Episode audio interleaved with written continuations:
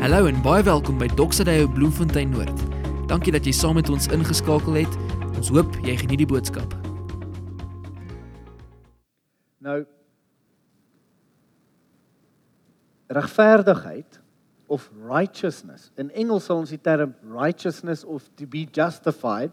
Vir ons is dit baie keer twee verskillende terme, maar in in die in die Griekse woorde wat gebruik word, is maar eintlik dieselfde term. Righteousness en en to be justified of regverdigheid beteken in Engels ons sê dis 'n validating performance record that opens doors. It's a validating performance record that opens doors. In Afrikaans kan ons sê dis 'n prestasie rekord wat deure oopmaak vir jou.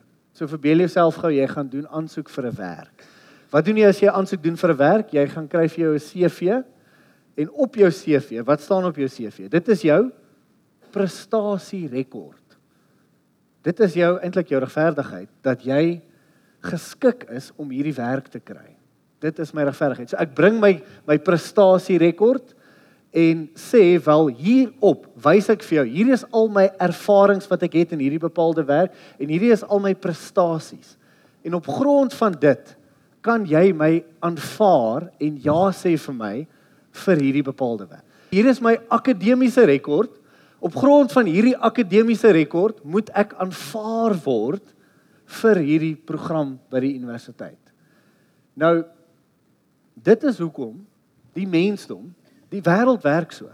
Ek wil die realiteit. Ons gaan praat van genade vandag, maar as jy gaan werk by 'n werk, jy moet jouself bewys.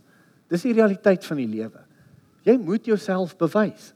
Jou prestasie rekord moet jy bring na die tafel toe en dit moet dit wat jy wil doen match, anders word jy nie aanvaar nie. Dis die manier hoe ons werk met mekaar en dit is hoekom die mensdom na God gekyk het en gesê wel sekerlik is dit ook hoe ons te werk gaan met God.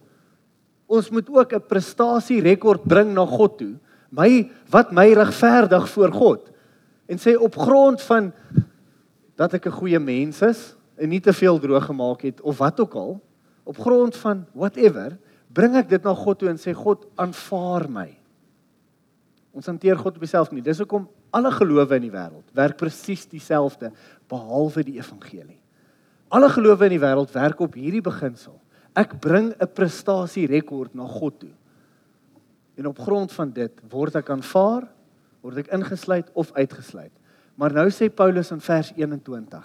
Hy begin in vers 21 en sê maar nou.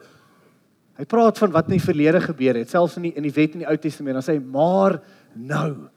Nou is daar 'n nuwe manier. Nou is daar 'n prestasie rekord wat nie joune is nie. Die regverdigheid van Christus, Christus, die geregtigheid van Christus iemand anders se prestasierekord wat vrylik vir jou gegee kan word. Waarmee jy dan aanvaar word voor Christus. Dis die evangelie. Die eerste keer in die geskiedenis is daar nou 'n manier wat jy nie eie prestasierekord bring nie, maar jy het iemand anders se prestasierekord. En dit is wat ons vryspraak vir ons gee. Nou in realiteit sommige mense sal dalk sê, "Oké, okay, hierdie maak sin vir julle godsdienstige mense want julle wil okay wees met God, maar ek gee nie regtig om oor God nie.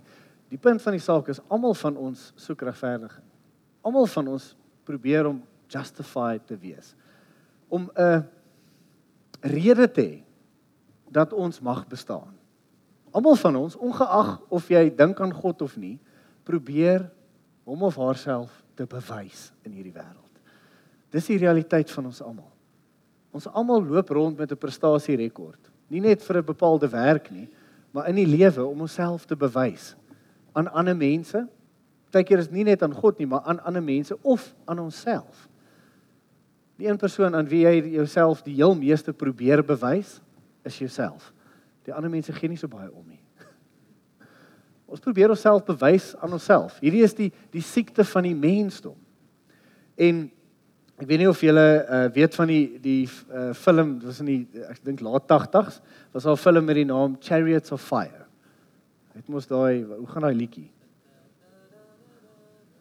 Hardloop die mense daar op die strand, né? Nee? Nou in hierdie film is daar 'n ou um een van die karakters wat 'n 100 meter atleet is, Harold Abrams.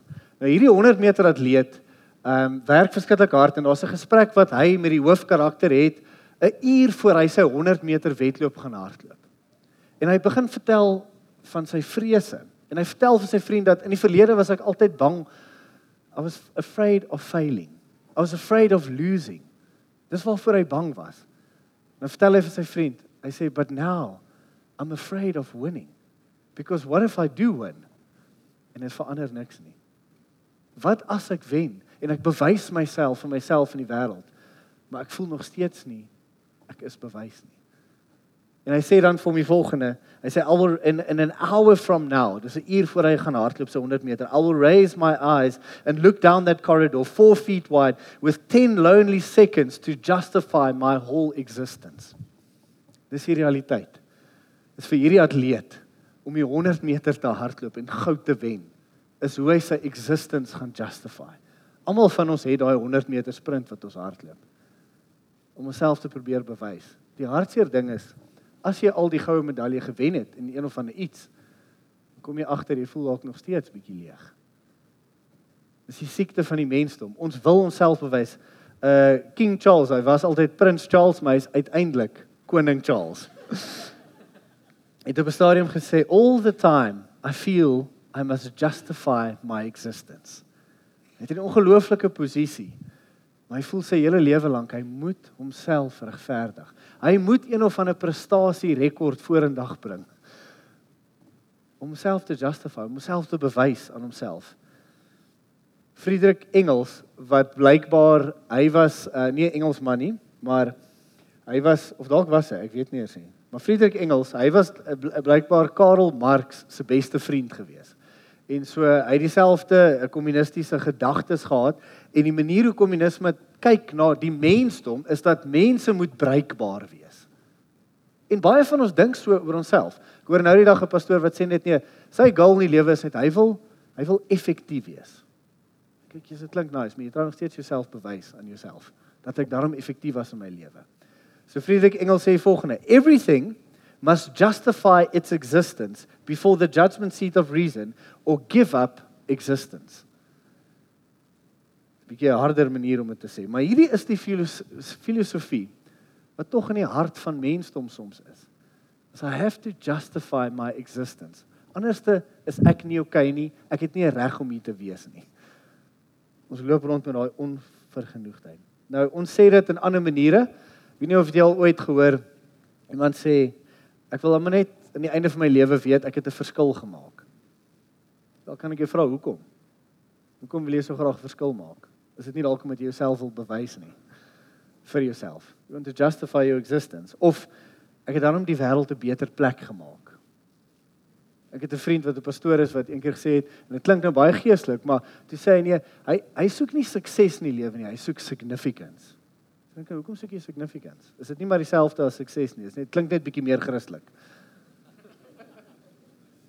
Maar jy wil significant wees, want dan jy jouself bewys aan jouself. En so so gereeld as ons die rede kom ek hier praat.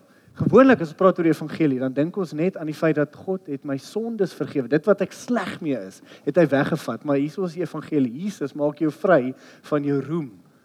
Selfs die goed waarin jy goed is, wat jy dink jou voel dat jy bewys is in hierdie wêreld. Jesus maak jou vry van daai goed ook. Nie net van die sleg nie, maar selfs waarmee jy goed is. Hy kom maak jou vry van dit. Dat jy nie jouself hoef te bewys aan enige iemand nie. Dis eers wanneer jy glo dat God dink ek is oukei, okay, wat jy gaan begin glo dat jy oukei okay is. Voor dan. Dis hoekom ek sê die evangelie is meer as net vergifnis van sondes. Dis God wat na jou kyk en sê Jy's okay. Jy's okay want jy het my prestasie rekord in jou hand. Ouers doen dit ook. Nie te veel sê nie, maar ouers sê so gereeld dat as ek kyk na my kinders, dit gee vir my betekenis in die lewe. Dis hoekom ek leef. En ons begin so te leef. Nou wil ek net sê eerstens jy gaan disappointed wees want jou kinders gaan besluite maak wat nie goed is nie. En ouers voel gewoonlik baie goed wanneer jou kinders goed doen. Want eintlik is dit baie selfsugtig. Jy's nie bly vir hulle nie. Jy voel goed oor jouself want jy was 'n goeie ouer. Maar nou doen jou kinders goed. Maar hulle gaan jou disappoint. Vra van Eline se ouers, nee ek spot. Hulle sit hier so as 'n Ek ek is uh, ek ek weet hulle is baie trots op jou Eline. Moenie worry nie. Ja. Ek sien julle raak net 'n bietjie verveeld en wil ek net 'n grappie maak en julle is die enigste gesinnetjie wat so mooi saam sit. Ek vra my ouers, okay. hulle is net hier vanoggend. Hulle kom nou die tweede diens toe. Nou as 'n ouer daai eerstens jy gaan disappointed wees want jou kinders gaan nie opleef na hierdie ek wil en, of ja, dis die eerste punt, maar die tweede punt is dis onregverdig teenoor jou kinders. Dat hulle daardie gewig moet dra. Dat hulle die rede is vir jou existence. Dis te veel pressure. Die Here wil ons eintlik losmaak van dit. Erik Hoffer het die volgende gesê.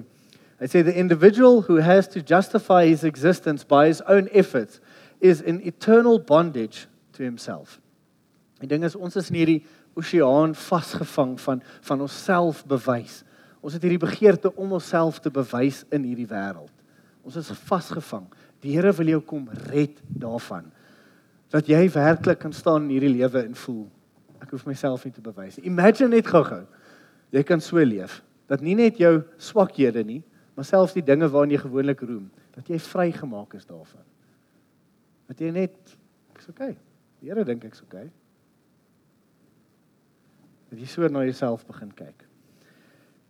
Kom ons lees verder net gou weer van vers 23 tot ehm um, vers 25. Almal het trouens gesondag en die eer aan God ontbreek by hulle en tog word hulle goedgesind op grond of goedgunstig op grond van sy genade vrygespreek deur die bevryding in Jesus Christus. God het hom deur sy bloed daar gestel as versoeningsoffer wat deur die geloof verkry word. Nou die evangelie dit gaan oor Jesus as 'n versoeningsoffer vir ons. Die evangelie is in Engels ons sê substitution. Dis 'n plaasvervanging wat gebeur. Dis so sê maar jy speel 'n rugby game en ons sien jy gaan nie die game wen nie. En ons haal jou af en ons sit iemand in wat die game gaan wen vir ons. Namens ons. Dis plaasvervanging. Dis wat die evangelie is. Uh, 2 Korintiërs 5 vers 21 sê hierdie verskriklik mooi.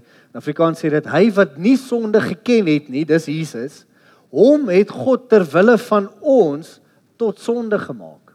Hy het die sonde wat op ons was op Christus Jesus gesit sodat ons in hom voor God geregverdig kon word. Die geregtigheid wat Jesus voor die Vader het, dis nie net dat hy ons sonde op homself gevat het en aan die kruis doodgaan het nie. Hy het ook so ook so sy, sy geregtigheid wat hy voor die Vader het op ons geplaas sodat wanneer jy voor die Vader staan, staan jy nie net sonder sonde nie, maar met die geregtigheid van Christus. Die Engelse vertaling sê dit so. God made him who had no sin to be sin for us so that in him we might become the righteousness of God. Van die Afrikaanse eh, vertaling praat ook in Romeine 3 sê dit ons is nou die geregtigheid van Christus.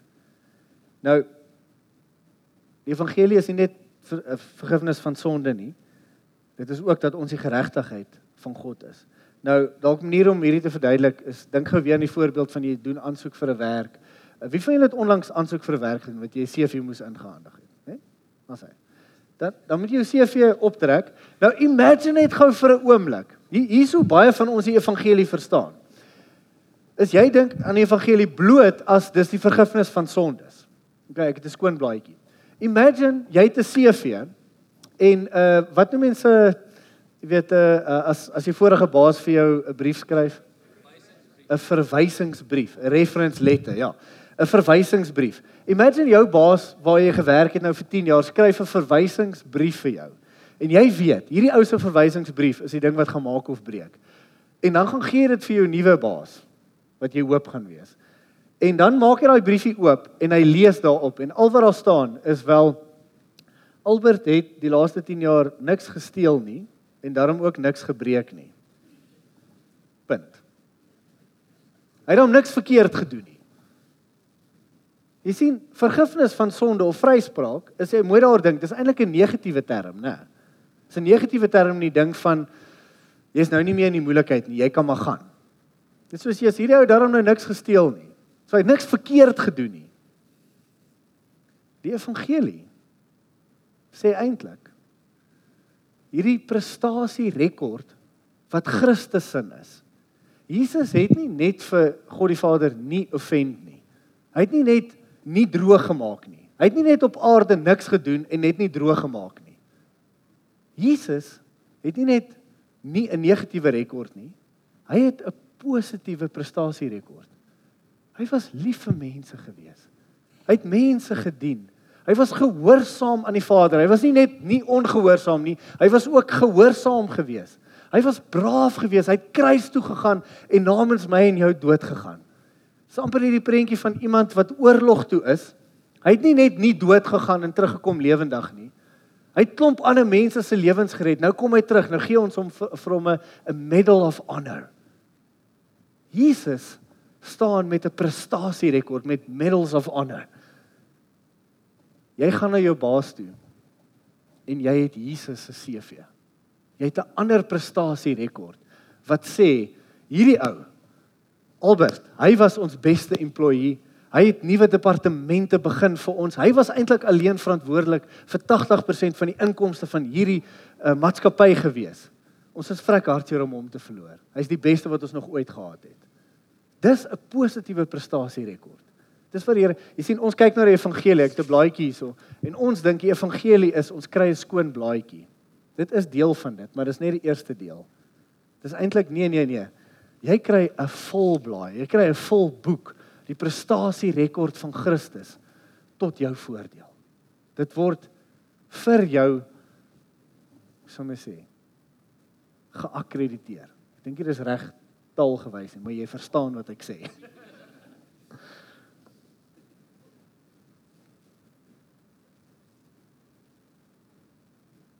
Die evangelie is nie net plaasvervanging nie van sonde nie, maar dis ook die geregtigheid van Christus.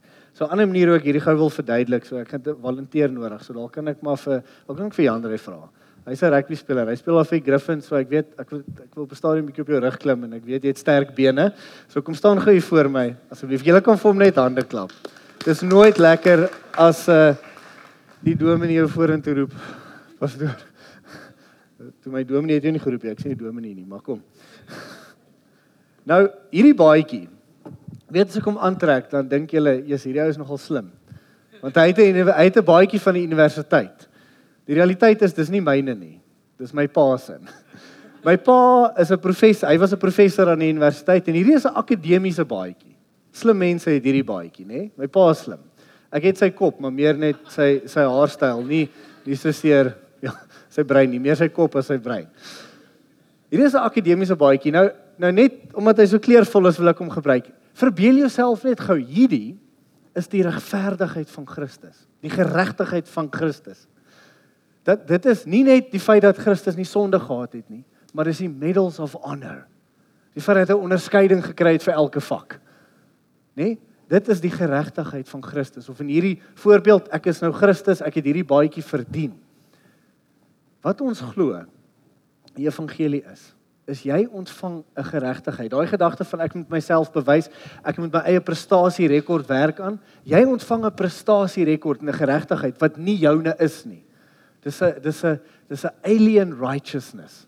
Dink ek het John Calvin gesê. Want is 'n righteousness wat nie joune is nie. Dis wat die evangelie is. Christus kom en hy gee sy geregtigheid vir jou. Trek hom vir ons aan. En hierdie Waar is waar is die gaan?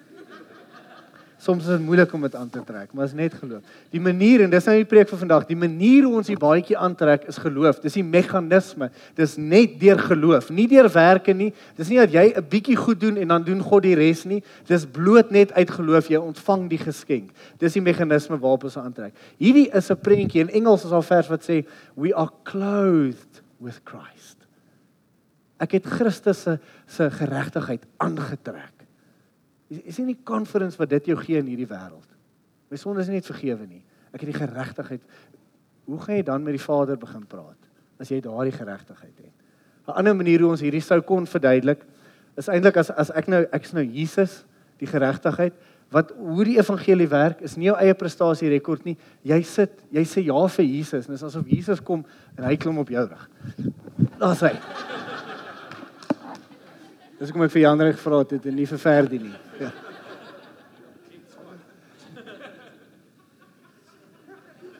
Jy weet, weet jy wat beteken hierdie in Engels dan sê you are carrying the righteousness of Jesus. Op jou reg. Daar's hy. Dankie Andre. Ek gaan nog so rukkie hier so staan.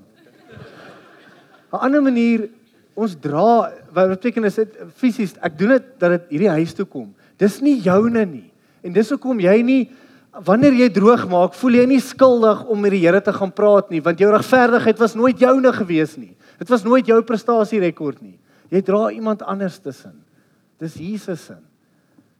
Die ander manier is as as jy imagine jy's nou God en jy gaan dit gaan nou nie werk met Jan Rey nie want hy's bietjie groter as ek, maar kruip weg agter my. En al wat God kan sien is die regverdigheid van Christus. Nie jou nie. Hierdie is in in Engels al vers wat sê we are hidden with Christ. We are hidden. Ons is weggesteek in Christus Jesus. Hy is my vertroue. Sê ek maar staan. staan maar net gou nog weer daar. We are hidden with Christ. Hy is my vertroue. Ek het nie selfvertroue voor God nie. Ek het Christus vertroue. Maar imagine, dis nie net jy wat glo dat God kyk so na my nie, maar jy begin so na jouself kyk in die spieël. Dat jy begin dit glo van jouself. Ek dra die geregtigheid van Christus. Nou, die voorbeeld wat ek nie vir julle kan wys nie. En dit is die een term wat wat meeste gebruik word eintlik in die Nuwe Testament. Dit nou praat van hierdie regverdigheid van Christus is we are in Christ Jesus. Ons is in Christus. En so ek weet nou nie hoe ek hom gaan kry dat hy letterlik in my is dat jy niks van hom kan sien nie. Al wat jy sien is my. Dit is wat dit beteken om die geregtigheid van Christus te hê. Dis nie joune nie, jy het dit ontvang. Dankie. Kom ons gee vir Andre 'n hande klap. Dankie. Asai. Ook vanaand 'n ander manier om hierdie te verduidelik. In Afrikaans gebruik ons die woord genade. Ehm um, en ons sou die woord miskien kon gebruik barmhartigheid of ja, bar ja, barmhartigheid is is 'n is om mercy te hê. In Engels is daar twee terme. Daar's mercy en dan sal grace. Nou iemand eendag gesê dat mercy is to not receive what you deserve. Jy het gesteel, jy moet 'n boete kry of jy moet tronkstraf kry. Mercy is om te sê dis alright. Jy ontvang nie wat jy verdien nie. Iemand anders het dit betaal, jy kan maar gaan. Mercy is deel van die evangelie, maar is nie al nie grace is receiving what you don't deserve. Dis nadat die boete betaal is, kom betaal iemand nog 10 miljoen in jou bankrekening in. Jy verdien dit nie. Dis nie net 'n negatiewe term nie. Dis 'n positiewe term ook. You don't you receive what you don't deserve. Dit is nie net God wat sê jy kan maar gaan nie. Dis God wat sê jy kan maar kom in alles wie, van wie ek is. Jy kan maar kom as een van my kinders in in in al die liefde wat ek het vir jou. Al die al die autoriteit wat ek het, kom gee ek vir ek nooi jou in daai lewe in. Nie op grond van die feit dat jy baie geestelik is nie. Bloot omdat jy clothed with Christ is. Sy geregtigheid wat dit vir jou moontlik maak. Nou essensieel waar ons praat is identiteit. Ons praat oor die feit dat ek identifiseer met Christus Jesus. Dis nie my lewe It's no longer I that live, but it is Christ that lives in me. Dit is wat identification beteken. Ek identifiseer met Christus. Dis nie meer my lewe waar binne ek selfvertroue kry of myself probeer bewys nie. Dis Christus. Romeine 6 vers 4 sê dit so: Deur die doop is ons dus saam met hom in die dood begrawe, sodat net soos Christus deur die magtige heerlikheid van die Vader uit die doop opgewek is, ook ons so 'n nuwe lewe kan lei wat daai beteken. As en dis die prentjie van wat die doop is, is dat Christus se dood is my dood. Ek identifiseer met Christus se dood. Sy dood is my dood. En so ek is sy opstanding my opstanding. I identify with Christ.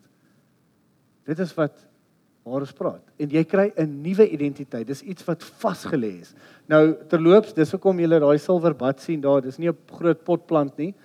Hierdie is 'n bad wat ons kan stoor en ons gaan hom uithaal. Die rede hoekom ek hom hier voorlos is want oor 2 weke, 13 Augustus, gaan ons 'n doopfees hou.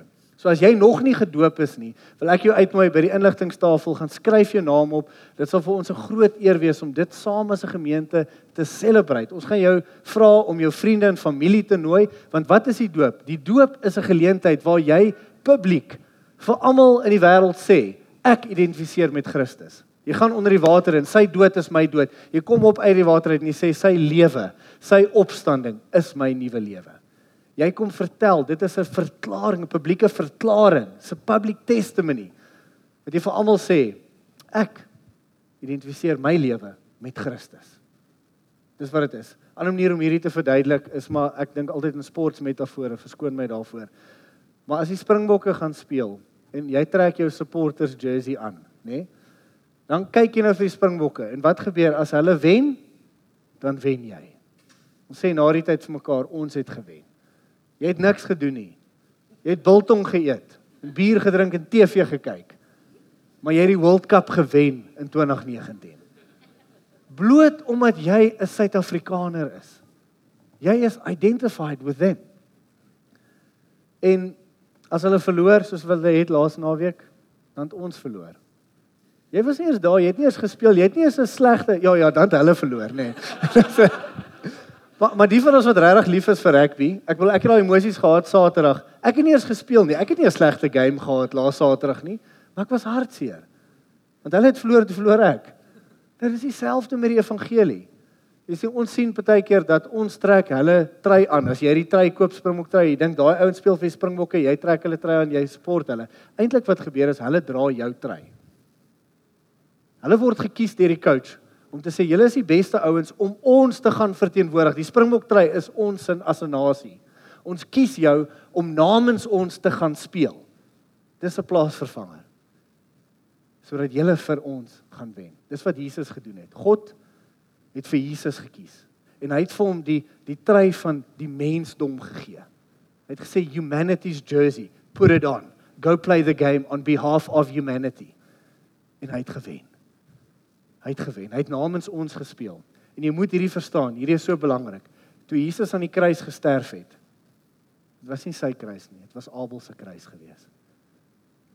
Hy het my trui aangegaan. Daar het Abel op sy rug gestaan toe hy kruis toe gegaan het. Hy het my dood gaan sterf. En toe hy uit daai graf uitgeloop het, bo op daai grafie staan daar Abel. Hy het uit Abel se dood uit uitgeloop. Omdat ek in Christus Jesus is. Is die straf vir my sonde iets van die verlede. Dis nie meer present continuous nie. Dis verby die nuwe lewe in Christus Jesus met die regverdigheid, die geregtigheid van Christus, medals of onder daai hele prentjie. Dis wat ek nou leef. Dis wat ek nou leef. Dis iets wat verby is. Nou net gou 'n side note. As hierdie so is, as jou geregtigheid nie joune is nie, maar Christus se, sal jy dan twyfel oor jou redding? Nee. Want dit het niks met jou te doen nie. Jy het niks gedoen om dit te kry nie. So hoekom kan jy nou eersklik iets doen om dit te verloor? Dit was nooit joune nie. As jy gewerk het vir jou redding, dan kan jy dit verloor as jy ophou werk. As jy nie gewerk het nie, where is the post? Waar is die roem? Niks met jou te doen nie. Jy sien dit gee vir ons 'n confidence, Christ confidence. Dit gee vir ons, hoe gaan jy bid as dit op grond is van jou werke? Jy kan nie. Maar as jy besef ek het daai baadjie van Christus aan, dan kan ek uitroep na die Vader want dieselfde vrymoedigheid wat Jesus het met die Vader, het ek ook nou met die Vader. Nou van vers 25 tot 26 gaan dit net gou skiep. Uh praat dit eintlik maar net van die gedagte dat Christus of Jesus moes kruis toe gegaan het want God kan nie net sê oké okay, ek vergewe my net julle sonde nie. Iemand moet betaal daarvoor. En dit sê God het bewys dat hy regverdig is deur die feit dat iemand het dood gegaan daarvoor. Maar in daardie proses omdat dit hy is wat namens ons dood gegaan het, het hy ons regverdig verklaar. En so dit is die regverdigheid van God ook. En dan vers 27 waarmee ons sal afsluit. Is daar dan nog sprake van roem? Dit is uitgesluit deur watter wet? Die wet van werke? Nee, deur die wet van geloof. Ons is immers daarvan oortuig dat 'n mens regverdig verklaar word deur die geloof sonder die uitvoering van die wet. Ek wil afsluit net vir jou hierdie te vra. Dink gou vir 'n oomblik nie aan jou sonde nie. Vergeet net gou van jou sonde. Ek sê nie sonde is nie belangrik nie. As jy as daar sonde is, los dit. Is nie goed vir jou nie. Maar net vir 'n oomblik, in die konteks van jou verhouding met die Here. Vergeet gou van jou sonde. Moenie moenie dink aan dit wat jou diskwalifiseer nie. Dink gou aan die goed wat jy voel jou eintlik kwalifiseer in die lewe. Dit waarmee jy goed is. Dink aan al die mooi en goeie goed in jou lewe. Is dit moontlik dat dat jy soms 'n deel van daai daai stuk bewys vir jouself daarin vind? Dat jy jouself probeer bewys deur die feit dat jy goeie werk het of weet net jy goeie looks het of dat jy sekere talent het of dat jy die wonderlikste kinders het Is dit moontlik dat jy soms 'n stukkie van jou regverdigheid in daai goeie goed vind? Of dat jy jouself probeer kwalifiseer? Nie net die goed wat nie wat jou diskwalifiseer nie, maar ook die goed wat jy dink jou dalk kwalifiseer. Die wonderlike ding is dat Jesus wil jou vrymaak. Jesus vergewe nie net ons sonde nie, hy maak ons vry van ons roem. Jesus maak ons vry van ons strewe om onsself te wil bewys. Hy wil jou vrymaak daarvan. Imagine hoe sal jou lewe lyk as jy glad nie meer jouself probeer bewys nie. Imagine hoe gaan jou menseverhoudings lyk as jy nooit as jy nie meer bedreig is deur ander mense nie. Die enigste rede hoekom jy bedreig is, jy is bang iemand anders is beter as jy omdat jy hou so vas aan daai ding waarmee jy goed is om jouself te bewys aan jouself. Imagine jy kan los wees van daai goed. Dis die lewe wat die Here vir jou het. Kom ons staan saam, dan kan Albert vorentoe kom. Ek wil vra net as 'n as 'n manier om te reageer. As daar enigiets is jy mag dalk al die Here dien en uh hier is die realiteit selfs vir Christene wat weet dat hulle sondes vergewe is kan nog steeds die geregtigheid van Christus mis. Hier is ons die vraag vir jou, hoe sien jy jouself? sien jy jouself primêr as 'n sondaar onder die genade van God? En dit is die waarheid, dit is wat ons is of sien jouself as die geregtigheid van Christus? Jy sien die eerste is net 'n negatiewe term. Dis net die skoon bladsy. Die tweede is 'n vol prestasie rekord met vrymoedigheid om voor God en mens te wandel. Hoe sien jy jouself? Here Jesus, ek wil bid vir elke hart, elke gedagte, vir elke verstand wat hier is vanoggend. Kom maak ons vry, nie net van dit wat ons diskwalifiseer nie, maar selfs die goed wat ons dink ons kwalifiseer. Kom maak ons vry daarvan, Here. Mag ons ons identiteit nie vind in die goed waarmee ons goed is of nie goed is meer nie. Mag ons ons identiteit nie vind in die feit dat ons oulike kinders het of sekere talente het of enigstens sukses het op enige gebied nie. Mag ons ons identiteit net in U vind, Here. Net in U. Here, mag ons lewe weggesteek word, begrawe wees net in wie U is, Here. Dankie daarvoor. Dankie Here vir u geregtigheid op ons lewe en dat ons met vrymoedigheid met u kan praat, net so wat ek bid nou, Here. Dankie vir daai vrymoedigheid. Omdat ek weet ek bid in die naam van Jesus, nie in my eie naam nie. Ek bid in die geregtigheid van Jesus. Dankie vir vrymoedigheid, Here. Ek vra vir meer vrymoedigheid onder ons mense wat hier staan.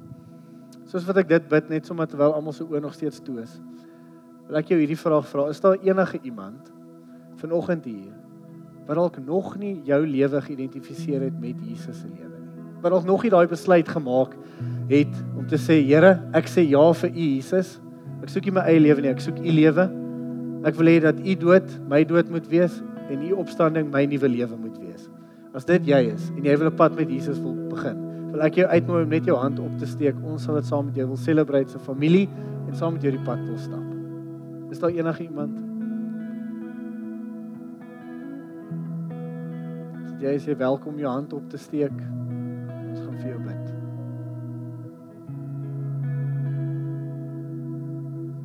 Is niemand volgens. Here, ek vra vir meer vrymoedigheid vir elkeen van ons, Here. En soos wat ons nou in hierdie lied ingaan, wil ons verklaar dat ons in U glo. We believe in God the Father, God the Son, God the Holy Spirit. En wat ons daarmee verklaar, is dat ons lewe het significance, nie as gevolg van ons nie, maar as gevolg van wie U is, Here. Ons worship U.